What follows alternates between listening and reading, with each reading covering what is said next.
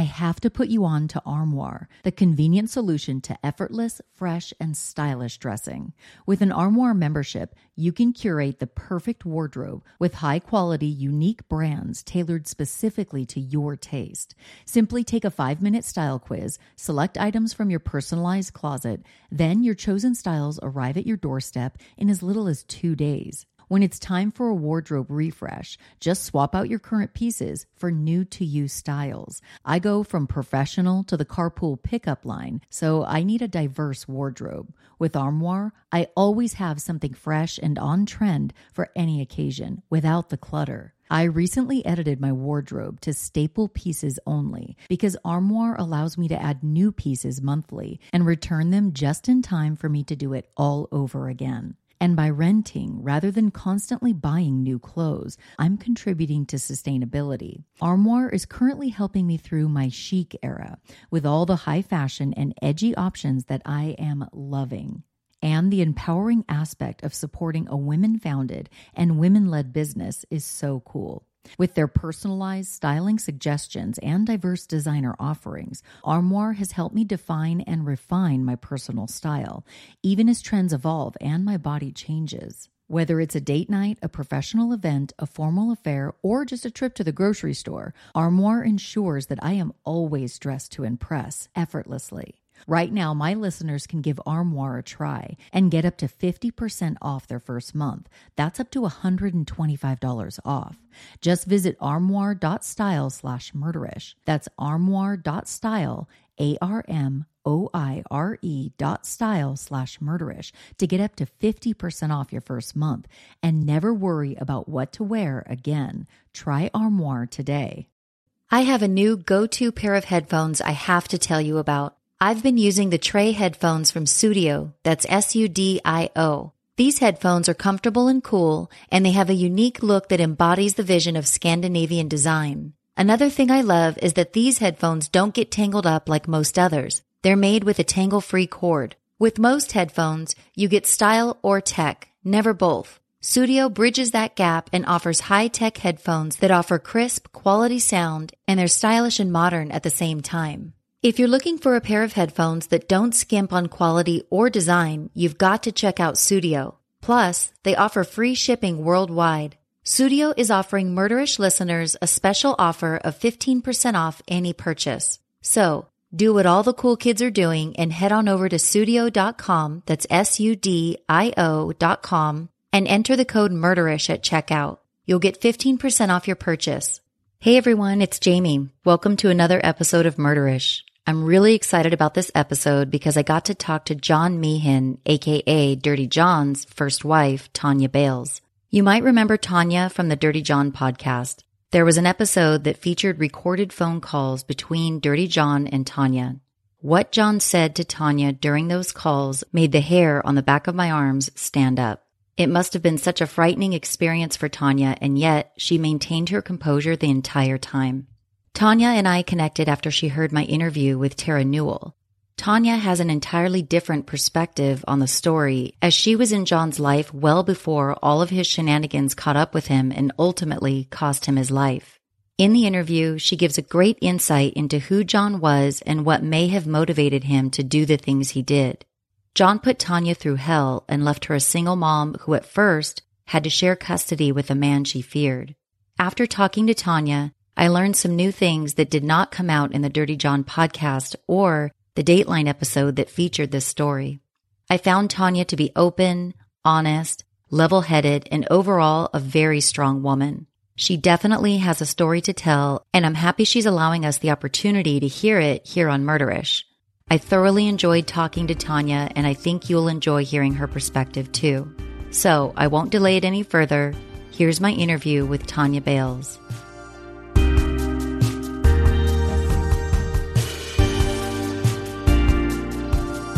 Hi, Tanya. It's Jamie. How's it going? Hi, Jamie. Hey, thanks so much for taking time for me today. I really appreciate it. No problem. Excited. Yeah, me too. I was so excited that you reached out. Um, I had such a good time talking to Terra, and I just feel like I learned so much after talking to her that, you know, you can't cover everything when you do a podcast, even though I think that they did an awesome job with the Dirty John podcast. There's just always more that you want to know. And um, overall, myself and just like so many of my listeners, all they keep saying is, I mean, excuse my language, but they just think you guys are just a bunch of badasses. They're like, well, yeah. we appreciate that support. yeah. I mean, that's really kind of the overwhelming response is just tell them I think they're so strong and tell them thank you for, you know, telling their story because I'm sure it's not easy to put yourself out there. And I've got some questions for you surrounding that. But I really do feel like putting your story out there is just like teaching so many people so many good things. Yep, I agree. There's so much to learn from all of our stories to help other people. Totally, totally agree. So I'll just dive right in. I've got some questions of my own. And then I also, you probably saw in my Facebook group that I reached out to some listeners and asked them to submit some questions, and they submitted some good questions for you as well. Okay, great. Yeah, so I know that you and John met uh, while he was in law school in Ohio. Um, how exactly did you guys meet? Well, we met at a dance club. um, actually, it was a it was a very chance meeting. Um, it's actually I was working as a, a surgery nurse um, on three to eleven, and most of the three to eleven staff is single because it's not, you know, really good for families. So we were all single and we would go out a couple nights a week because, you know, you're working on traumas and big surgeries and you need to burn off some steam after that. So we would go out after work and, um, he, I met at a, at a dance club and I was just basically going to the restroom and he was standing by the restroom with a friend, stopping girls as they went by, just kind of seemed very innocent, but asking girls where they worked or what they did for a living. Yeah. okay. So did you think, I mean, obviously you thought maybe it was kind of innocent at the time, but looking back, do you think it was a strategy of his trying to feel these women out? Yes, definitely a strategy. Wow. God, mm-hmm. just was doing this for so long. It's like he had the same MO for so long. It's like he was a hunter of women mm-hmm. that he could potentially take advantage of. Yep. Yep. I agree. Wow. Okay. And then, um, so looking back, do any red flags stick out that he may not have been a good person now that you look back that maybe you didn't see at first? Um, well, that he may not have been a good person. No, I didn't really see those types of things. Yeah. Um, I thought he was a, a good person, or I certainly wouldn't have married him. Now, on that night that we met, I happened to see his driver's license, which wasn't the age that he was telling me he was. Mm-hmm but he explained that he had, you know, like a lot of people in college or before college or in high school or whatever had gotten their driver's license altered so that they could, you know, buy alcohol. So there was that sign. It was his real age on his driver's license, but he told me he was six years younger than that. Yeah. Or five years, five years younger than that. Yeah. Oh, gotcha. Okay. I remember them saying that in the podcast. And I mean, you never know how you're going to react to something. And a lot of people might say, oh gosh, if I saw that, I might run or, you know, certain signs, but mm-hmm. so subtle. And I can totally see anybody buying, you know, back in, co- back in your college days, altering a driver's license. So that I can't even imagine would have been a red flag for you at the time at all. No, at the, at the time it wasn't. I just like, oh, okay. I know lots of people that have done that. Sure. I'm not, I may or may not have, but I'm not, we're not talking about me. So, right. right. yeah, um, so one of my listeners named Sky, she wants to know what was it about John that drew you into him and what did your friends and family think of him? Well, I can tell you that I wasn't even that attracted to him when that evening that I met him. Mm-hmm. I wasn't.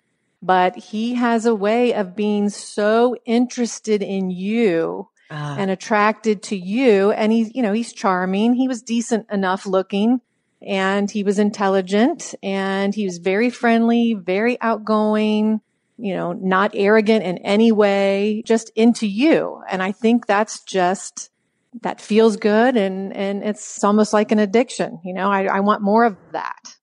oh yeah. Yeah. I, I, can see that. And I, I remember Deborah mentioning in the podcast, that's exactly what he did with her. That was kind of his MO. He would ask her right away on their first date about her work and it was just kind of all about her. And it's, he must have been a very smart guy. You know, he seems like he just had this whole bamboozling thing down and it worked on so many women. It's just, it's insane.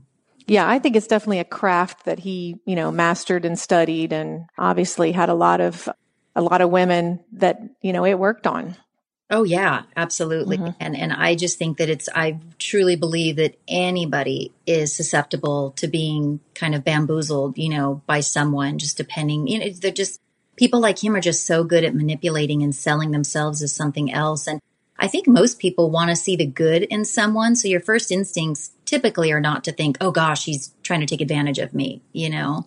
Yeah, unless I think you've had that type of experience mm-hmm. before. Mm-hmm. Um, in my case, I haven't really been exposed. I didn't have a lot of street smarts, or I wasn't really exposed to, you know, anybody that has lied to me or cheated to me. I didn't have any bad boyfriends. I didn't have any red flags up, and I think I was trusting. I was polite, mm-hmm. and I think that's one of the things that messed me up on the very first night that I met him. Is I was polite. I stopped and asked his question. Why did I, I answered his question? Why did I, why did I even stop and answer some stranger's question about where I work? How dumb is that? I mean, but, um, those are some characteristics I think, you know, that put me in that place at that time and, and got me in trouble. Yeah, and I and obviously I know you're joking, but it's like I don't think that mm-hmm. that was dumb at all because you know you had not had a lot of life experience at that point. You were the perfect person for him to sort of prey on. You know, how would you have known that this stranger was up to no good? So why not answer his question? You're you're at a club, you're having fun, everything's kind of light and fluffy, you know. So mm-hmm. just totally picture the situation and it doesn't seem out of the ordinary at all. I think a lot of women would have answered his question. Well, that made me feel better. Yeah. I, I, you know, was was that age once too, and I've had some experiences in my life where I look back now and go, "How stupid could I have been?" But you know what? You're not. Mm-hmm. You just don't. You don't know any better. You just don't know any better. So yeah, so Deborah said that you you kind of hinted at this. So Deborah Newell said that John had a fun-loving side where he would like get down and play with, you know, the kids and play with dogs and things like that. So what are some examples of moments when John was enjoyable to be around that you can recall? Well, I mean, I would say he's mostly always was enjoyable to be around. And mm-hmm. I would describe him exactly as Deborah did. If you were in a crowd of people or with my family, you're likely to find him engaged with the kids and the puppies and and stuff like that. And now that might be a little bit of a red flag that he wasn't really letting other adults get to know him. He wasn't spending a lot of time with them. Yeah. He might have been actually avoiding them, but he was always, um, you know, lighthearted and fun and spontaneous. And I, I obviously I found him enjoyable to be around or I wouldn't have married him.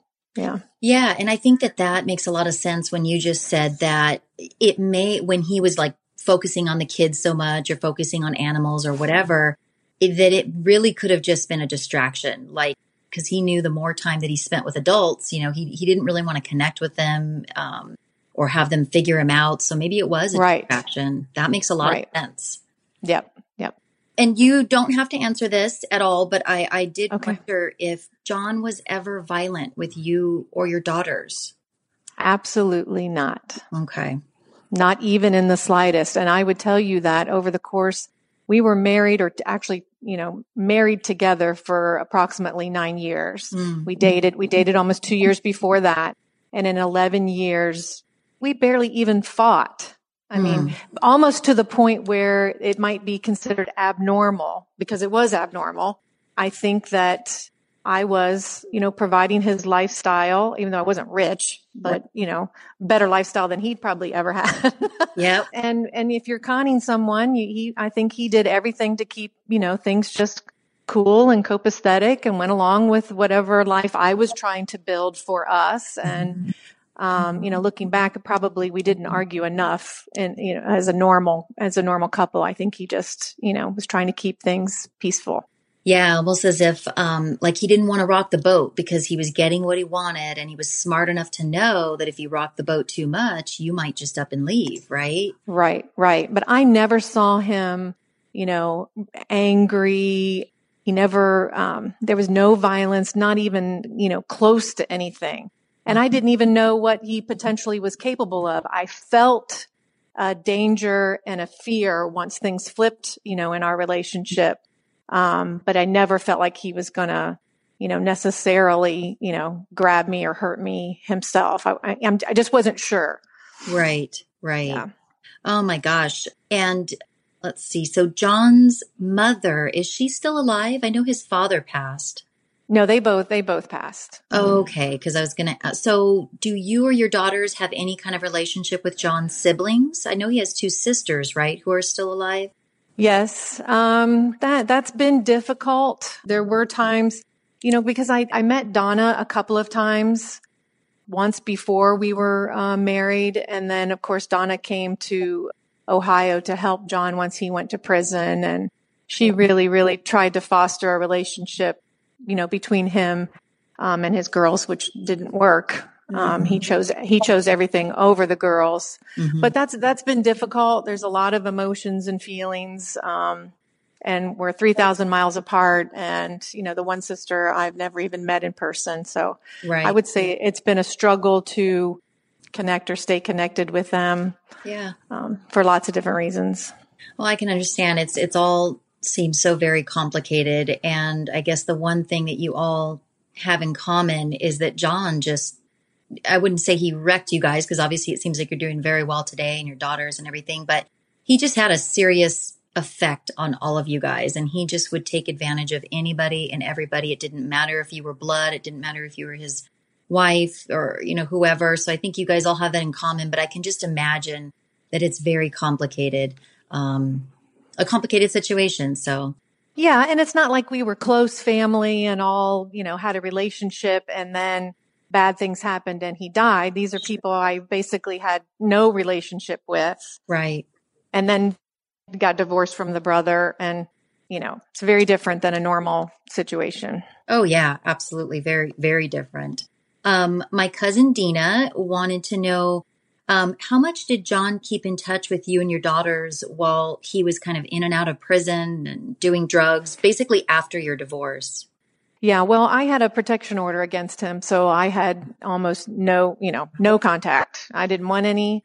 Really, just um, to see his picture or hear his name gave me tremendous uh, fear and anxiety. I wanted nothing to do with him. Mm-hmm. I did have to cooperate, however, with the courts because he came out of prison and um, took me to court and wanted um, shared custody, not just visitation, but shared custody is what he was asking for. Wow. And um, we had psych evals, um, you know, both of us mm-hmm. and um, the children and my new husband. And he was ordered supervised visitation, which he did three times. Mm-hmm. And then took me back to court after a year, wanting to take the children out of the state and to California to visit his mother, who he had a terrible relationship with, and it was denied. And then he basically stayed in California and never contacted any of us. I, I wouldn't say again because he did tweet Emily in the summer of 2015, mm. but from 2005 until his death, basically no contact. Wow. Um, gosh, I, I I guess I want to know, you know, as a mother myself, I can't even imagine how it felt for you to be forced at, at, a certain time to allow him to spend time with your daughters without you there. I mean, I know it, I think in the podcast you had mentioned, you know, Abby needed a diaper bag at the time, so she must have been very young. I mean, how did it make you feel at the time when you just you had to allow him to visit and you could not control the situation? It was awful. I cannot. It was awful. And here's here's an example. I would. Um, he was under investigation by the DEA, but I was had to keep that secret oh. because the DEA wanted to watch him and and uh, keep an eye on him, and they did not want him to know. And I'm in the middle of getting divorced from him, so my attorney knows a lot, but I still have to let allow him visitation because we don't have enough proof of everything. Right. So, um, I, like an example, I'd load her into his car and there would be a rotten bottle of milk from the last visit. Ugh. And I would say, and I said, John, you know, you need to put this in the front seat. And he threw it, he threw it in the back seat. You know, don't worry about it. Yeah. oh know? my God. Yeah. So, so I knew they weren't being, you know, greatly cared for. I didn't think he ever wanted to hurt them. Sure. But I thought that he wanted to hurt me to get back at me for going to the police. Mm-hmm. And I think I was worried that he would steal them more than anything, that he would take off and I'd never see them again. That was, that was really my greatest fear. I was going but to yeah. do that. Oh my gosh. I just, I, I, absolutely can't imagine. And I'm so happy that at some point you were able, or he was, you know, he left you alone, but that has got to be the greatest fear and anxiety and stress uh, that uh, that a mother could ever ever uh, feel. You know, well, you never you never expect that you're going to have to protect your children from their own father. I mean, it's just it's not anything that ever crossed my mind as a young woman. You know, wanting to have a family and get married and um, it just never crossed my mind that I would have to protect them from the man that I thought I would be with the rest of my life, who wanted children with me. Mm-hmm. Um, yeah. So you're right. It was awful, and it's hard to imagine. No, it is. And uh, do your daughters remember these times? And do they remember being afraid, or were they just kind of like, you know, they were so young that they didn't really understand that the situation? Well, it, it was hard because I did my best. I didn't really want them to be afraid during their time, but I wanted them to be alert. Mm-hmm.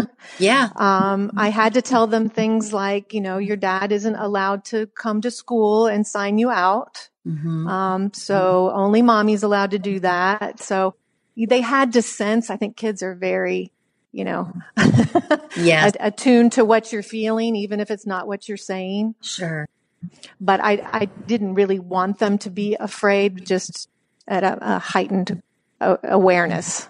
Yeah, I think that's so smart, um, Tanya, because, you know, as a mother, it's like, um, no matter what, you know, you don't ever want to put fear in your kids. You don't want them to have anxiety or be stressed out or have any kind of negative feelings because you just want them to be happy. They're so innocent. So mm-hmm. I, I, can just see how you were teeter tottering between make still making sure that they're happy and don't don't feel fearful or have any angst, but you were also trying to arm them with knowledge of to kind of keep them safe, you know, the rules, so, so to speak, like he's not allowed to, you know, check you out from school and kind of be alert. Gosh, it's smart of you to kind of take that strategy with them, for lack of a better term. I, as a mom, I think that that I could see how you would want to do that, where you wouldn't want them to be afraid or sad or anything like that, but you would want them to be alert. Right. And we were in counseling. I don't want to take all the credit for for yeah. my parenting um, because uh, because I wanted to do it right. I didn't know how to get divorced. I didn't know to handle how to handle it with the children. And when all of these, you know, what I found out about John came in bits and pieces. This mm-hmm. all wasn't handed to me on a silver platter one day. You know, I yeah. find drugs, I find affair, I then I find, you know, call his mom and find out a whole lot more. So I definitely sought a counselor and I, we, we went for probably five or six years just so I would know how, how to tell the kids, you know, certain things. You know, your dad's in jail. You know, how do you tell a kid that? What do you tell them? And the counselor, you know, made sure I didn't tell them, don't tell them that their dad is sick. then they'll worry about their dad oh, being sick. I see. Don't say he's on vacation. You know, there's a lot of things you can say that aren't right. I wouldn't have known any of that, you know, had I not taken them to see a, a counselor. So, and that was really, uh, it's great of you. I think that, and I think that's great advice, you know, for somebody to seek some counseling after what you guys went through. And so, so the counselor was basically saying, be honest with him and let them, with your children and let them know that your father's in prison. Yes. Mm-hmm. They, she basically said, you need to tell them the truth. You don't have to tell them all the horrific details and all the nitty gritty of everything that's going on, but they need to know truth. It's important right. to be honest with them. Yeah, I think that makes sense. You don't want to give them any false sense of, like you said, I, I, never would have thought about the fact. I think a lot of parents probably would tell them, oh, so and so, you know, your father's sick or he's on vacation, but then they have this false sense of, oh, well, do I, you know, I'm worrying about him because he's sick, or they have a false sense of, oh, well, then he's going to come back sometime soon. You know, he's only on vacation. Right. We, we equated it to timeout. Yeah. Yeah. Your dad's, your dad's in timeout, you know and this is what he did. He took medications that were supposed to be for um, his patient, and he and he took them. He took something that wasn't his, and he's in he's in timeout now. Right. Yeah, it's a lesson. Like you do mm-hmm. this, and this, these are the consequences. Right. Um, you had mentioned that John tweeted Emily. What did he say in his tweet? So, um, yeah, so summer of uh, 2015, you know, Emily calls me almost like feeling like in a panic, you know, that, mm. that he's tweeted her and he, he, he tweeted her twice from two different accounts. One of them was his name. I think it was misspelled. He liked to change, you know, the spelling of his name to kind of hide. Right. Um, and he's, in that one, he said, I'm proud to see you doing so well. I have something I want to give to you or get to you, you know, please call me. And he put his cell phone number up. Wow. And the other one, um, he was John Jacobs. Hmm. Oh my and kind of kind of said the same thing. You know, um, you know, please call me. I'm new at this. Just a couple little, just a couple little, you know, sentences like that. And you know, and Emily called me for advice, and I always tried to be as neutral as I could, give the kids the options of what they could do with that, and let them decide for themselves what they mm-hmm. wanted to do. And I decided to call his sister because I thought if he's got something he wants to get to Emily after all these years, maybe he's sick, maybe he's got cancer. You know, I kind of wanted to get the scoop of what was going on. And um, that's when she told me he was married and such. But so Emily never called him, and Okay. it would have opened a big can of worms. We're all still curious about what he would have said or what he thought he had to give her. We'll never know. Right. and it may have just been a ploy to have her get in touch. I mean, who who knows? He was so manipulative. Um, yes. But yeah. Well, I also said to Emily at that time, you know, if your dad hasn't been in contact with you for 10 years, you're going to say something different than what he's just said. That was kind of a red flag to me. uh, if I hadn't seen my child in 10 years, I would have said, you know, hi, Emily, it's your dad. I've been working on myself. I'm sorry that I'm not in your life anymore. I, I really would love to get to know you. There would have been some more um, meat to that first contact. Um, I just thought it, he was dangling a carrot in front of her. yeah. Yeah. I could see that Mhm. being the case just with everything we know about him now. So, I mean, in retrospect, it's probably good that she didn't reach out to him, right? Right. Yeah. I think so. What was your impression uh, when John flunked out of law school? Were you around at that time? I didn't know he flunked out of law school until after we were divorced. Wow. oh my gosh. He was that good? Well, he he went to California for um, Christmas break, and when he came back, he was just all upset and um, saying that the bank had lost his loan application and he needed the money in three days, or the University of Dayton was going to, you know, drop all his classes. Right. Okay. Okay. So he just, And apparently, he had actually not passed. yeah. but and so he was looking for money. I didn't give him any money. I didn't have any money, but we were engaged. I asked my parents if they'd be willing to help, and they said, "No, I don't think we want to do that." And, yeah. and he had his own parents, Yeah. so so that's when he moved from Ohio to California and was supposedly going to law school out there. But I can't confirm whether for sure he was going. I mean, Yeah. I didn't pay the bill. I didn't see any grades. Wow. Are you tired of battling through the dreaded pre period week or struggling with menopause symptoms? It's time to reclaim control with Estro Control. When I'm not feeling like myself, I'm not able to show up as my best self for my family, my friends, or my podcast team. Luckily, I found Estro Control. The formula is designed to make that time of the month a breeze so you can finally feel like yourself again. And for those battling through menopause or perimenopause, Hormone Harmony is here to help. With their science backed adaptogenic blend, you can conquer hot flashes, low moods, poor sleep, and more. Happy Mammoth the company behind Hormone Harmony is dedicated to making women's lives easier, and that means using only science backed ingredients that have been proven to work for women. They make no compromise when it comes to quality, and it shows. Join the thousands of women who swear by Happy Mammoth's products. It says something that a bottle of Hormone Harmony is sold every 24 seconds. Plus, the adaptogenic blend helps your body adapt to hormonal changes naturally. Whether you're dealing with PMS woes or menopause struggles, Happy Mammoth has you covered. And the biggest benefit? Feeling like myself again. That's what women mention over and over in their reviews. For a limited time, you can get 15% off your entire first order at happymammoth.com. Just use the code MURDERISH at checkout. That's happymammoth.com and use the code MURDERISH for 15% off today. Did he, um, what did your, I'm not sure if we talked about this already. What did your family think of John?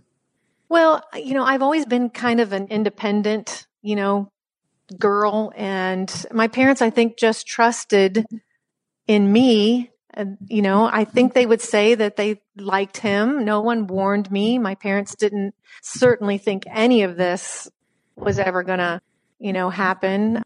I think they would have said, you know, that they liked him and they thought he was going to be, you know, a good husband. Right, right. And why would they think anything else? Because Right. you know, he was very agreeable during your marriage and like you said nonviolent and um, you guys didn't argue that much so it's like why would they have any hint that he was not a good person Right. And he was hardworking. He was smart. He was in law school and then he went to anesthesia school. I mean, you know, he was very driven to seemingly be, be successful. right And he became successful, but it wasn't enough for him. yeah he needed more Mhm. seems like He he needed more. like an extreme narcissist right is that is that Mhm. your impression as well I would say that. I would agree with that. yeah gosh i know if it's i sometimes i feel like gosh if he wasn't a narcissist i don't know who is but he would, really was all about himself and had these like visions of grandeur it, it seemed like yes. Yeah. um my listener tracy wanted to know um, why you waited 10 years before content, contacting john's mom but i think you answered that basically there was no reason to contact his mom your marriage was going well and he had given you the indication that his family they were not good people so you didn't reach out until after he left right because that's when you started realizing okay think he's not a good person or something's wrong here and then you reached out to his mom for more answers Right. I just had a sense that may, that there was there was something missing, and in really my sister was kind of instrumental in that, in saying, you know, why is he leaving? Why is he leaving you? And I didn't know about the the affair um, right away. I didn't know anything. I just knew that my husband basically came home and said that I was too controlling, and you know, he wanted to get a divorce. Hmm. Well, of course, I'm going to be perceived as too controlling when you want to have an affair in another state and your wife wants you to be at home raising your brand new baby and your kids. And so my sister's one's like, Tanya, there's a puz, there's a piece missing, you know? And so that's when I called his mom and, you know, I wouldn't have called her earlier. Like you said, there was no real reason for me to call her. And that isn't something you would do with the intimacy of your, your husband. If you, you wouldn't go behind his back and call his mom if he said his mom is not a good person or his family's dysfunctional. He said his whole family was dysfunctional and that he was, you know, better being away from them and he was raised by his basketball coaches and a very believable story. Wow. Yeah. And, and I mean, it sounds like some of his family was dysfunctional. Certainly his father was, but, you know, he just kind of flip flopped it and made it seem like they were the bad guys and he's kind of the innocent victim. Right. There was a lot of dysfunction there, but I think he was the, the blackest sheep. Yeah. It was so interesting to hear his sister describe when it was just really a turning point for him. I think his sophomore year when his parents divorced is just kind of when he just went south, like just turned into Mhm. Dirty John, basically.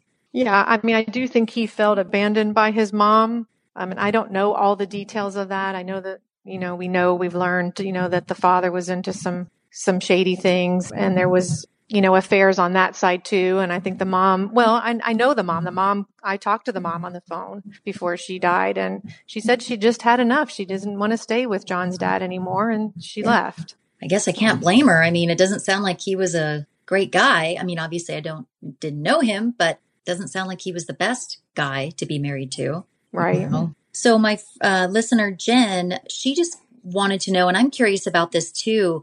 Why do you think John did decide to leave you since he kind of had it so good? Why do you think he left? And why do you think that he spared you from continuous nefarious behavior after a certain point? Okay, remind me of your second question. But Sure. the- to answer the first question, I think he's just moved on to bigger, better things. I mean, he was having an affair with an OBGYN uh, resident in Michigan, and I think it was more, obviously, it was a new relationship. It was more exciting. She had more earning potential. Mhm. And to second guess any other reason, I'm just not sure. Yeah. That would make sense though. And he always shoot for the stars, you know, income potential seemed to be what he was after. Right.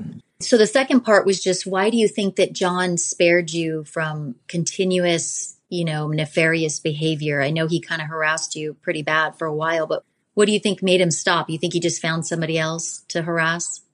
Well, I think it's a combination of things. First of all, I had a protection order that was for five years. So that definitely cooled him down for a while. And then I got remarried to a very protective uh, man who wasn't going to put up with any of it. So John had to basically go through him too.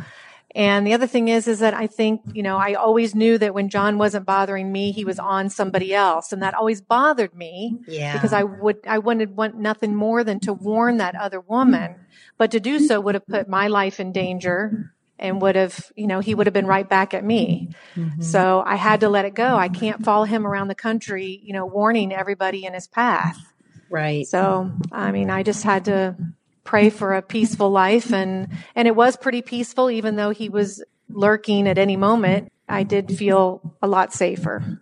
Yeah, I can imagine. And you're right. You probably you know, thought about it a lot and you wouldn't, you obviously would not wish that kind of harassment on anybody. But at the same time, it's like you, you can't save everybody. And you're probably just so happy that you're safe and your kids are safe and you've got to move on at some point.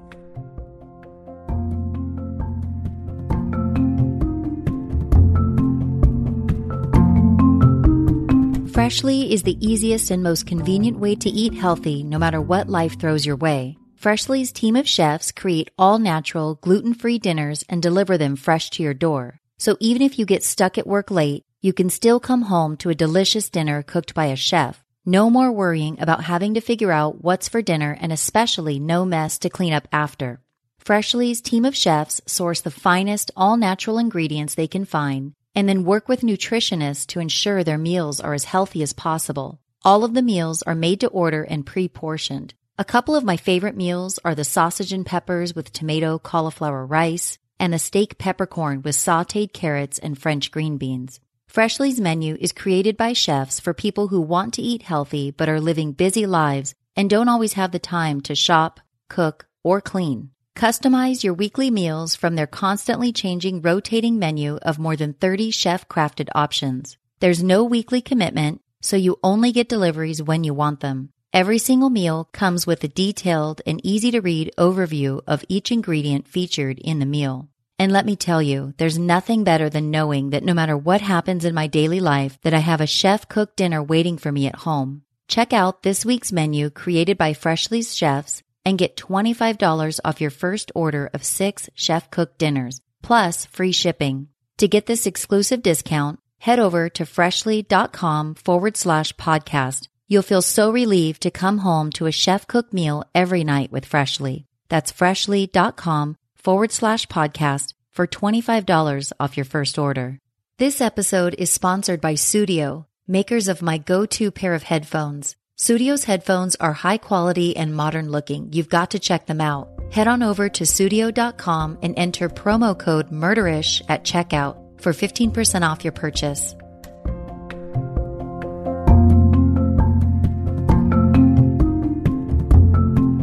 Summer, um, one of my listeners, you you touched on this earlier. Um, so besides, you know, kind of seeing John's license, uh, driver's license that night when you met him, and seeing that his age was different, was there anything else? Like, what was your first clue besides that that something was up? Was it at the point when he left you, and what was it that made you call uh, his mom? Was there something that you found out about him, or? Well, he had vaguely mentioned, this is now after we are married, there was a mention at some point of a second social security number that he had used. And I, you know, I was young. I didn't even really understand social security numbers when I met him or. right.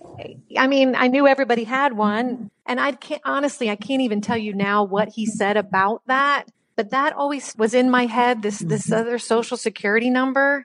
And the driver's license, which brings up an age issue, and the fact that the in the first year of our marriage, I was in his desk looking for, I don't know, staples or something, and I came across a little picture of him. Hmm. And it's the little type of picture you get as a school photo, you know, a little, what is it, a one by two picture, whatever. Sure. And the age, you know, there was a, um, a date on the picture, like a stamped date on the picture. And it didn't match up with the year that he was born. Like in that picture, he should have been three years old. Well, you're not in school when you're three years old. God. So there was, there were those kind of three things, the social security number, the age, the driver's license that I just, I think I knew in the back of my mind that something just isn't completely right here. Sure. And since he's left me and he's got another woman, what do I got to lose? I want to know what's going on. I think so that's when I called his mom and she just unloaded on me. She's like, Oh my, she said, Oh, Tanya, I knew you would call me one day.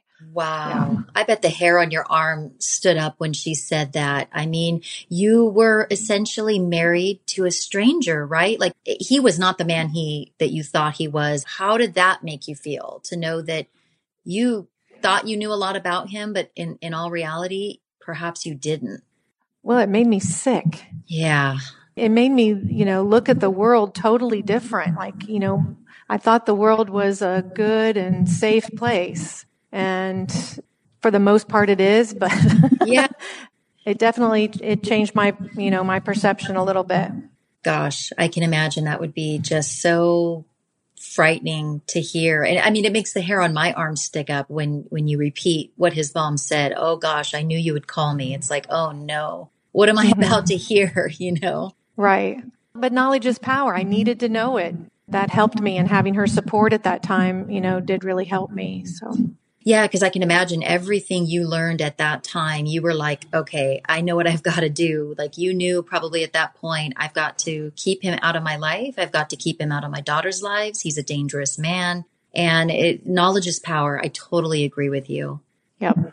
Another point, you know, when I was listening to the podcast, when my hair stood up, is when John was on the phone with you and the way that he said to you, enjoy your time on this earth how did mm-hmm. that, gosh, I mean, I even just saying it creeps me out. How, how did that make you feel when he said that to you on the phone?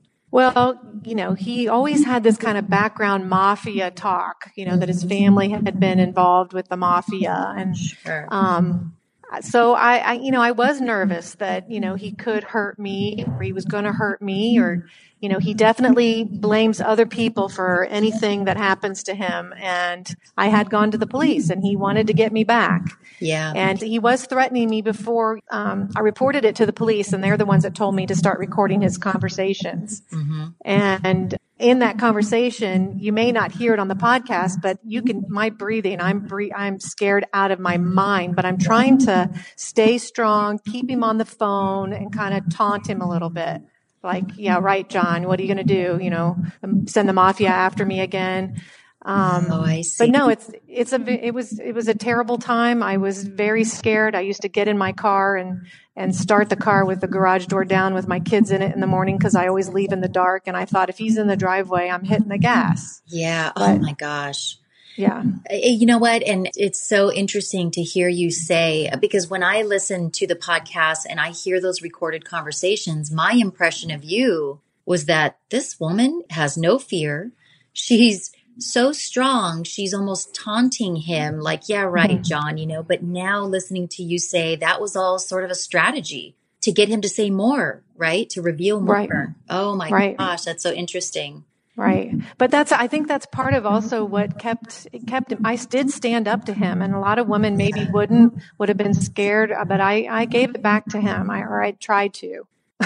Oh, you did. Oh, you, I mean, I was listening to that and I, I was actually kind of listening to it again before I called you this morning. And I'm just thinking, whoa, this woman is so strong and good for her. Give it right back to him. And I think that when you mm-hmm. would give it back to him, it made him even angrier when he would just really try to come back and cut you so hard for mm-hmm. daring to stand up to him and and he wanted you to be afraid of him and in that moment you're like bring it you know like right gosh i, I just i have a lot of respect that you were able to do that i think that even though I'm sure you were very scared and you had every right to be, I think a lot of people may not have even been able to step up to that challenge to record the phone calls and talk to a man that they're afraid of. So, and I'm not mm-hmm. saying everybody has to do it. Everybody can make their own choices, but I just have so much respect that you were able to do that. And I think it helped you and society because it helped bring charges against him. That's true. Yes. Yeah. Wow. Okay. So there was another thing that I had heard on the podcast and obviously, this would just be conjecture on your part because I don't expect you to know the answer to this. But do you think that John did inject his father with morphine, you know, when he was in the hospital and very ill? Or do you, what are your thoughts on that? Well, you know, I didn't even find out about that until this last year. Wow. His, his, his, family never even mentioned that to me. And I thought that was probably something, if they thought he was capable of that, that they probably should have told me or warned me. But, but that's in hindsight. But I think that Donna's intuition You know, when you feel something or you suspect something, there's something in the environment that's alerting you and you should pay attention to that. And I think if that crossed her mind, then it was probably true. And yes, I think he was capable of it. Yeah. And he would have had access. I so I was going to ask you that and you being in the medical profession it doesn't now I don't know you you can answer this better than I can but would it seem like his father needed morphine at that point, or does that sound totally out of the ordinary for morphine to have been found in his system at that time? Well, he was in hospice care, is my understanding. Gotcha. I mean, he was he was on his deathbed. Sure. But as Donna explains in the podcast, that you know John was getting impatient with how long it was taking for the dad to die because John went out to California at that time. Mm-hmm. And she says in there that, you know, he, he was taking too long. He was getting impatient and she went to take a shower and comes out and he's dead. And it could have been morphine. It could have been all kinds of different things that he's had access to. Sure. Sound, yeah, that we know from the podcast. He, um, liked his drugs and sounds like there were quite a few that, that he was taking. In that vein, do you think that John may have also been responsible in some way for his brother's overdose death because I guess it came out that John had been shipping his brother drugs and those are the drugs that his brother overdosed on. Well, I, I th- yes, I opened the hard drive of my computer after his family told me that he was mailing narcotics to his brother. And I have emails to his brother telling him exactly how to use the drugs, when they're coming, be careful, don't mix it with alcohol. So whether John definitely sent his brother narcotics. His brother was definitely a, a drug addict prior to John sending them. Now, whether um, his brother died of an actual vial that John supplied, sure, I don't know that that will ever be known. But he definitely contributed to his brother's addiction. But you know, we'll never know if it was an an actual vial or or the brother you know sold those drugs for something else that he preferred. Right. But but he played a, he played a hand and a role in his brother's death. Yes, I believe that. Wow. It's such a sad story. I mean, obviously I, I don't I don't know anything about his brother, but it's just overall sad. You know, you have family dysfunction and then it all just trickles down and you see how the dysfunction starts at the top, say with his father, and then you've got, you know, two drug addict sons. One of them dies of an overdose and the other one, you know, passes away from circumstances that he pretty much, you know, essentially brought on himself. And it's a sad story all around. Yeah. Um, his, his sisters have been through a lot. I can just, oh gosh, I can just, just imagine.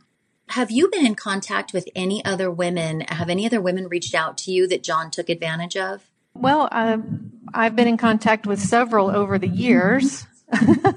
um, I'm in contact with the lady in, in Michigan who actually has a child with him.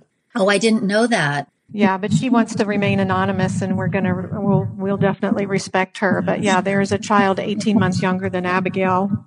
Oh, wow and definitely, you know, Terra and Deborah, I felt, you know, it was very important to, to reach out to them, help them in any way, you know, that we could. And obviously we are just so proud of Terra and thought she was such a champion for all women. Definitely. um, that we wanted to support her. Now, I, I, didn't go to Terra right away just out of respect for, you know, her and her mom. But, um, as the year passed and the podcast and everything, we stay in contact regularly. Okay, so I do have, yeah, and I'm so happy to hear that. Terra alluded to that, you know, in our interview, and I think that myself and all the listeners, uh, you know, of the Dirty John podcast were so happy to hear that you all have a good relationship and that there does not seem to be any animosity toward Terra. You know, obviously she was fighting for her life and I'm glad to hear that you all have a decent relationship and have stayed in contact.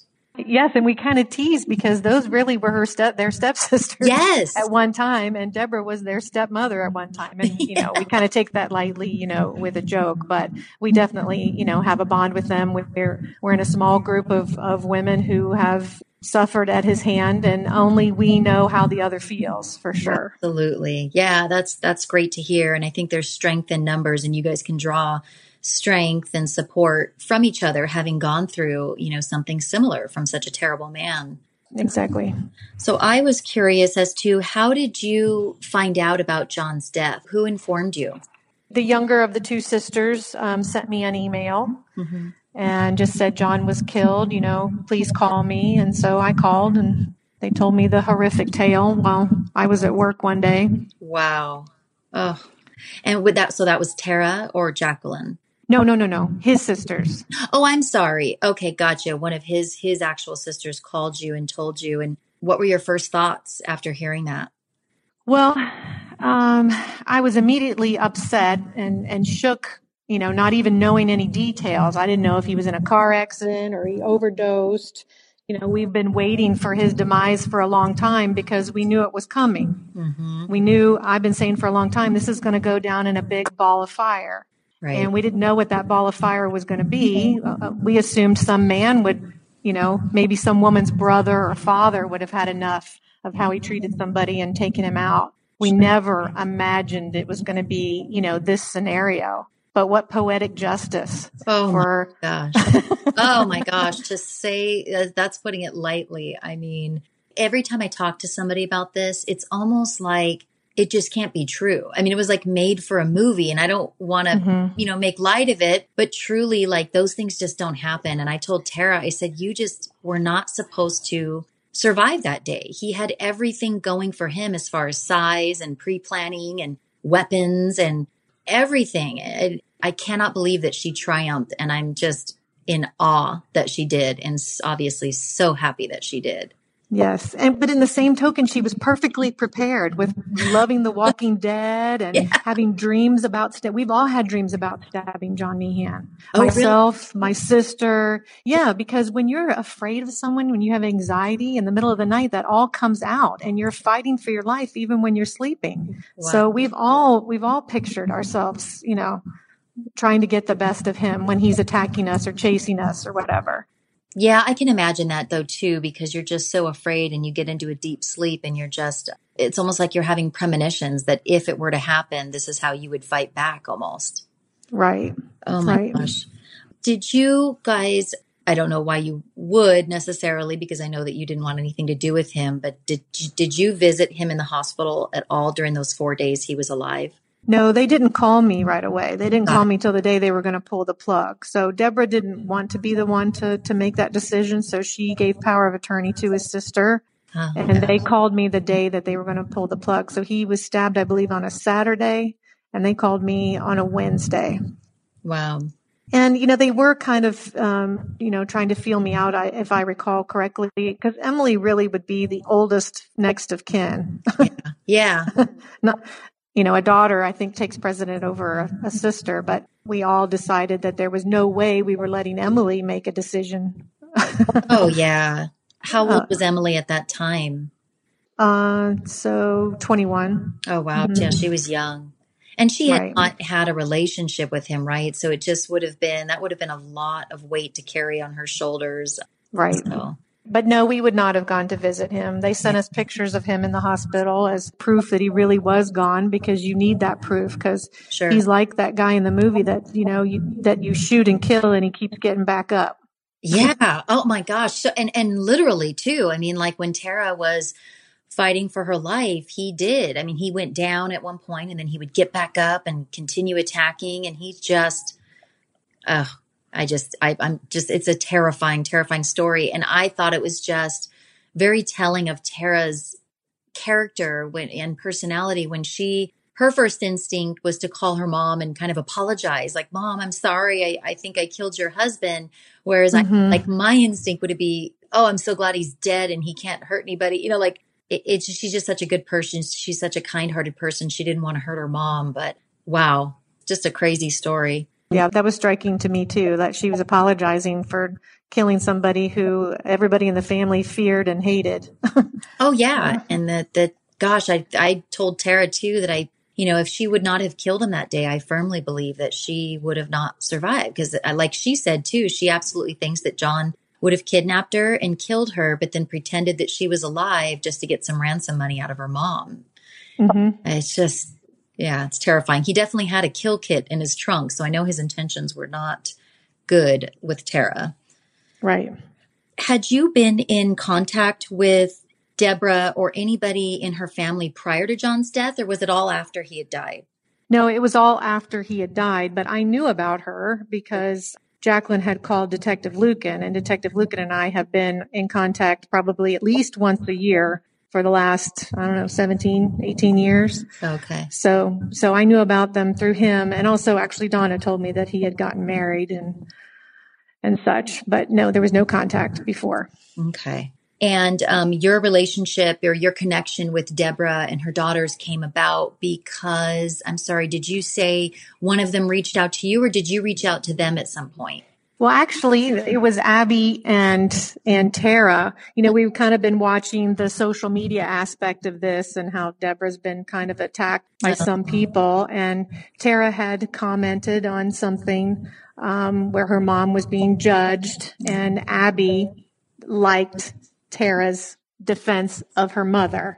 Yeah. And so they started a conversation together first. And then we came to find out that they were coming to Augusta, Georgia to pick up a puppy at a breeder. Yeah. And so we just set a date to, to all meet.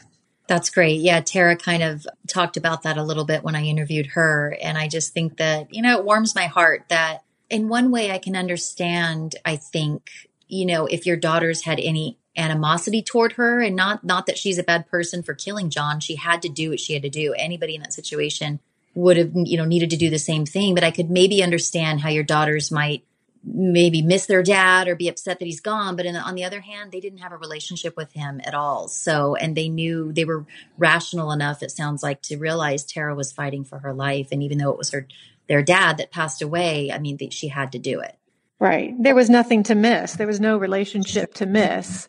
And I think they were just, you know, they were relieved kind of that it was over. But I think they also have had to deal with the fact that I'm never going to be able to tell him what I think of what he did to yeah. us, to my mom, um, abandoning me. I'm never going to be able to let him know how bad that felt to us. Yeah But I've encouraged my girls um, because I did the same thing. I I wasn't able to tell him either because I had a protection order, and a lot of stuff happened after that protection order, and um, I couldn't defend myself with him because I can't talk to him. But I decided it just came to me during this period of time between when he was stabbed and when the autopsy and and the cremation. It took I don't know maybe twelve days. It Yeah. just came to me. I need to write him a letter. I'm going to write him a letter, and so I wrote my feelings down on paper and just getting it out of me and onto paper. It wasn't an ugly letter. It wasn't a really a chewing out. It really was just, you know what? You heard only no one but yourself. yeah You have two beautiful children who, you know, love God, who have beautiful lives, and we are going to be fine.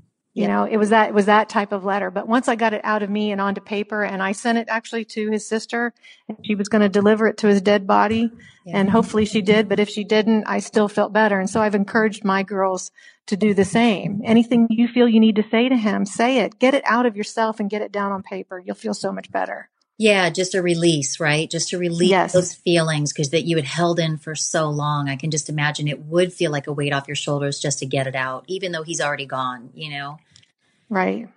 A podcast friend of mine from the Cult of Domesticity podcast, as well as a listener named Jennifer, they want to know how you've coped after having John in your life and how did you keep it all together? Is that just like the, the therapy and the release of writing a letter and how have you coped? Well, it's it's a combination of a lot of things. A lot of praying, Mhm. Right. a lot of re- of reading books. I read a book called Relationship Rescue, um, kind of in the very beginning, written by Dr. Phil. And when this happens to you or any type of relationship, you know, like this, you really have to dig deep and find out what role you played in the relationship.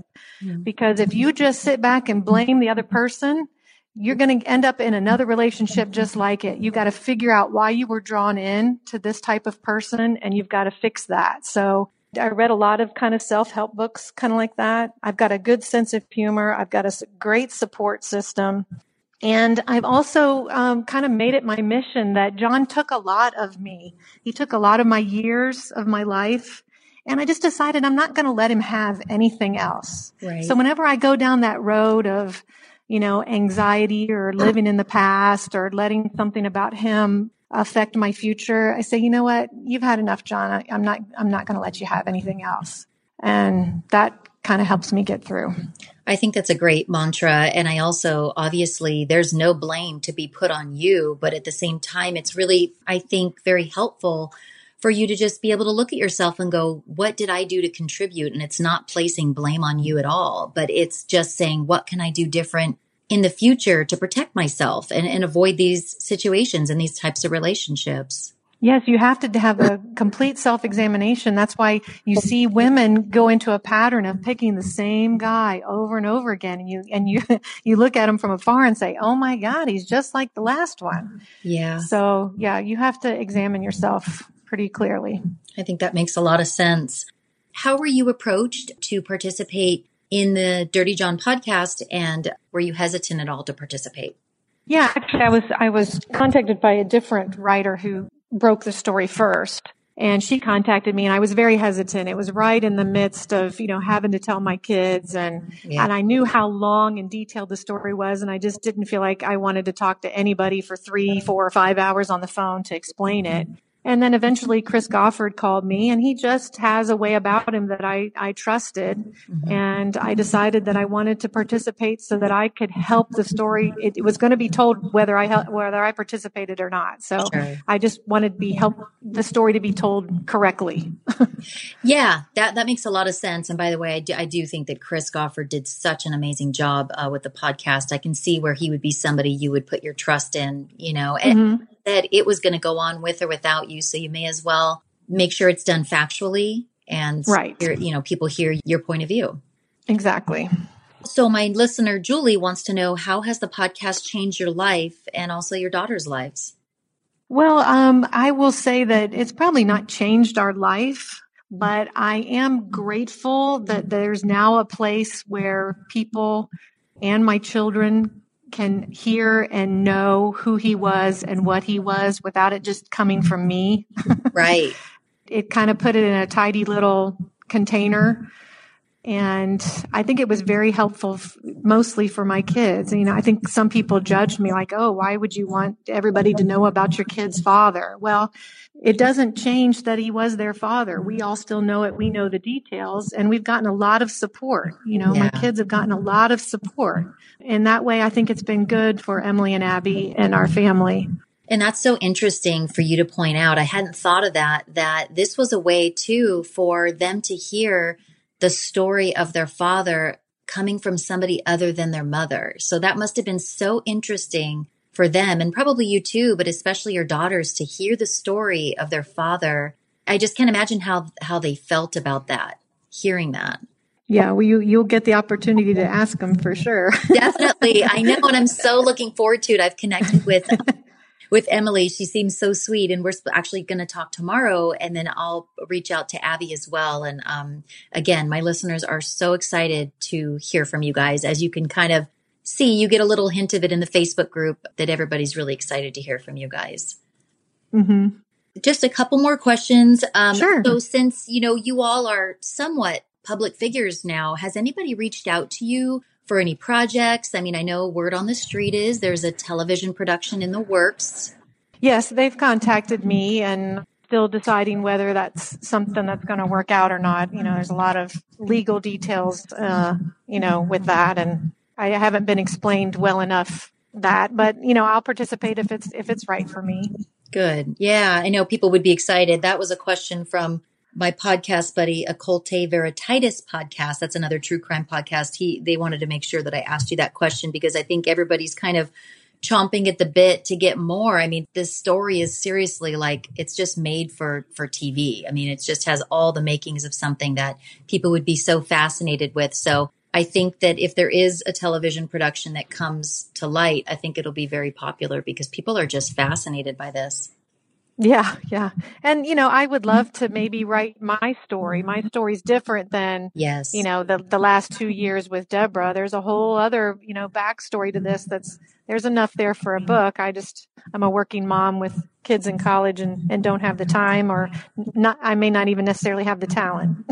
oh my gosh. I, well, you're obviously a very bright, educated woman and I and I definitely think that you do have a story to tell. And you know, when these things happen, if, if you're anything like me, I want to go way, way back. Like I want to know all perspectives. And yes, we got mm-hmm. some of the story of when you were with John and things like that. But I'm also curious how you grew up and who you were before you met John and, and just all these things. And so, um, if you do write a book, I will read it for sure. Okay. awesome. um, That's awesome. Okay. So I'm a curious person and I want to know what your current dating married life is and if you don't mind sharing. No, I don't mind at all. Um, I've been married a little over 14 years to another nurse anesthetist. Um, oh. right. Wow. well, I don't hang out in bars anymore, so you're going to meet people. You're going to meet people at work. Good. Yeah, that's great. It's a great place to meet people. And fortunately, he's a man who saw the whole story unfold because I always thought, who's going to go out with me a second time after they ask, well, what wrong went wrong with your first marriage? You know. Uh-huh. So luckily, he knew the whole backstory. He knew the baggage that he was getting, and um, you know, he's helped raise uh, my two girls, and he's been a, a wonderful father and and role model for them, and a protector of all of us. Oh well you know i'm so happy to hear that because you always want to have you know the good ending to the story. And i just it's it does seem i mean just based on social media and my conversation with you today seems like you and your daughters are thriving. And i am so happy to see that you've raised two very smart girls and i'm so excited to get to know them you know each individually a little bit better. And this could not have ended better for all of you it seems. Right. Right. And i'm so glad that you're going to talk to them because really, I think they feel like they want to be heard. You know, everybody's obviously, you know, everybody's very interested in, in, you know, in Terra and in Deborah and the relationship and the, and the last thing. But I think my girls have felt a little bit left out. Like, you know, this was my dad. Doesn't, yes. don't people want to know what we're thinking, what we're feeling? And so I'm, I'm glad that they have this opportunity because the dateline was so short that they really didn't have time to delve into, into the kids. Uh, so I'm I'm really excited that you that you want to talk to them and that you'll let them have a voice on your show.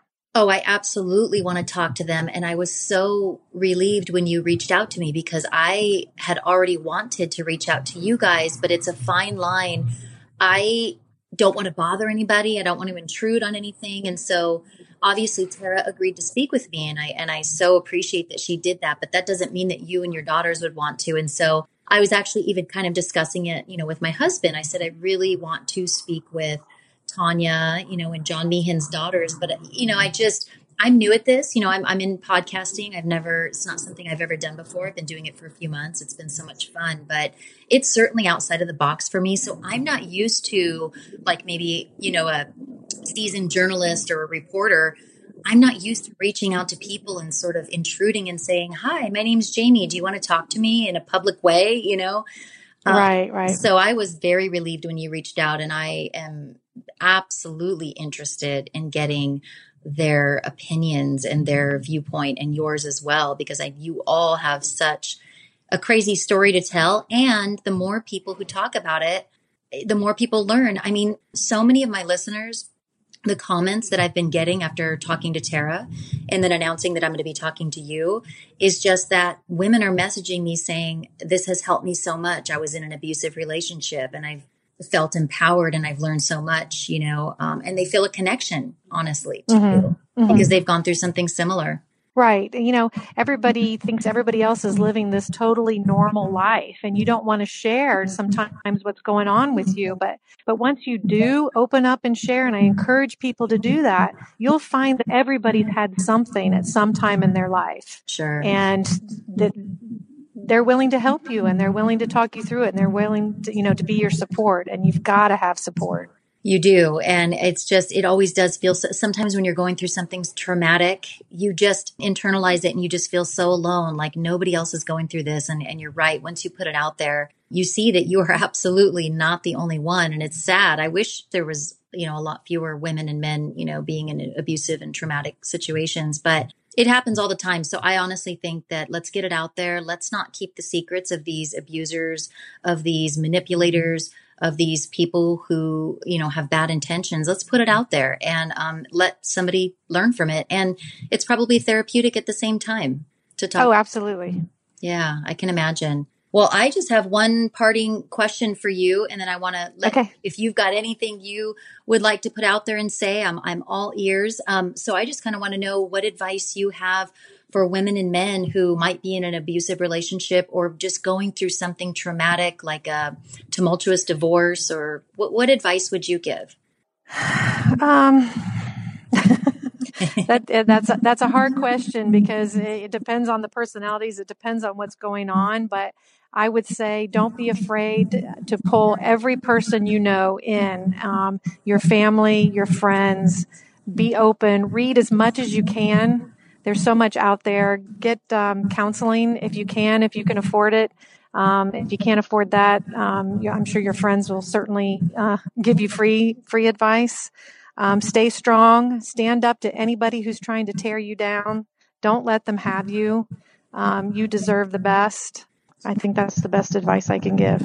I think that's it's great advice, and um, you've somebody you're somebody who's lived it, so I think that you definitely can be somebody to give you know advice since you've been through it. But um, I just overall just want to thank you for taking time today to talk to me, and also just in the bigger picture, just being willing to tell your story to the world. I mean, that podcast was literally like number 10, you know, or in the top 10 for weeks and weeks and weeks. And it's still really, really popular. So many people have listened. And I think that that means many people have learned something very valuable from it. So I, I really appreciate your perspective and, and taking time to talk to me today. Sure, Jamie. Thank you so much.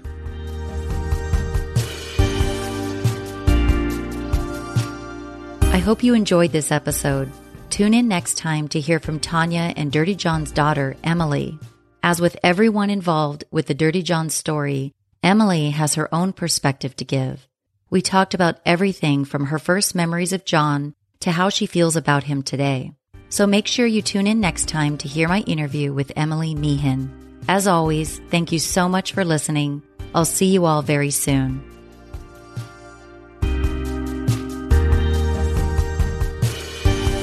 Lawn Kings, headquartered in Los Angeles, California, is a synthetic grass company specializing in front and backyard transformations.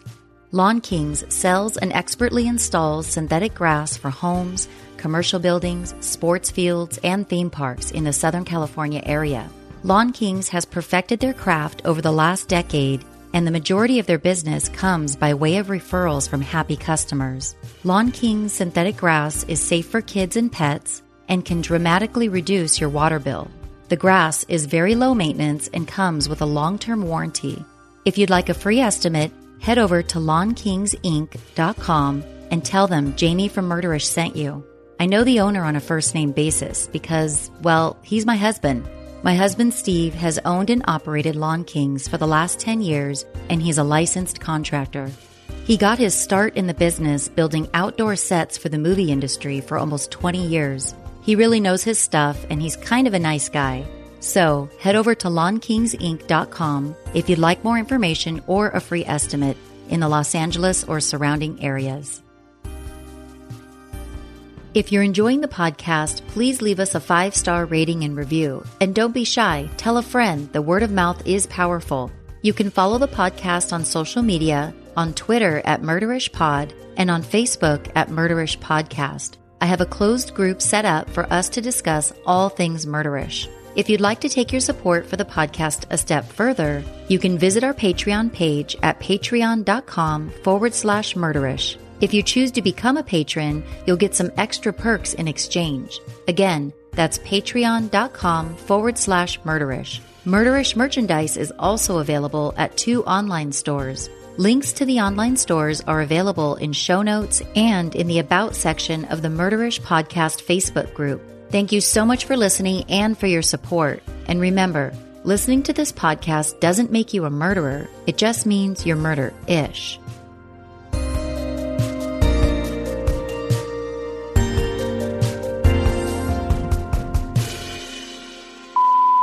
Say Murderish Podcast is the best.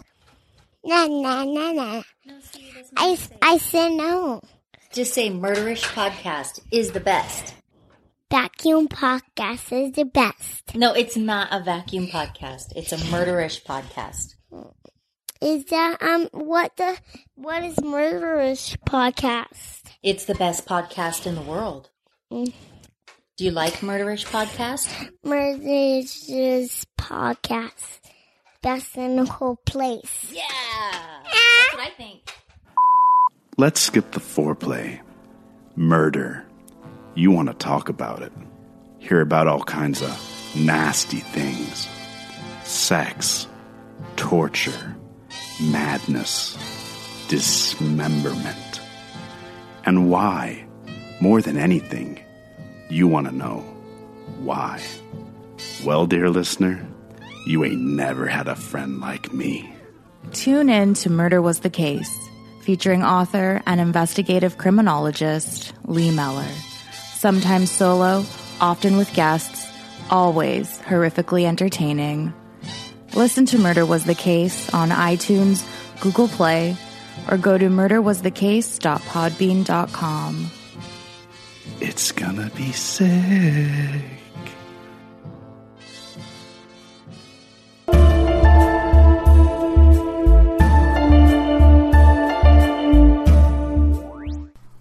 That's horrible. That's true, So strange. usually. I can't imagine what that's like. Do you want to? That could never happen to me. It might. Lock him away. He's pure evil. Or insane. Or human. My name's Kate. I have worked as a forensic psychologist as well as in prisons and as a crisis clinician. My job was to figure out who gets locked up and who gets a key. To find the humanity in inhumane situations. So, are you sure you really want to know? Yeah? Maybe. Because by the end of the episodes, you just might end up thinking, I felt better before I knew that. You can find me at IWB Podcast on Facebook, Twitter, sometimes Instagram, or you can email me at IWBpodcast at gmail.com.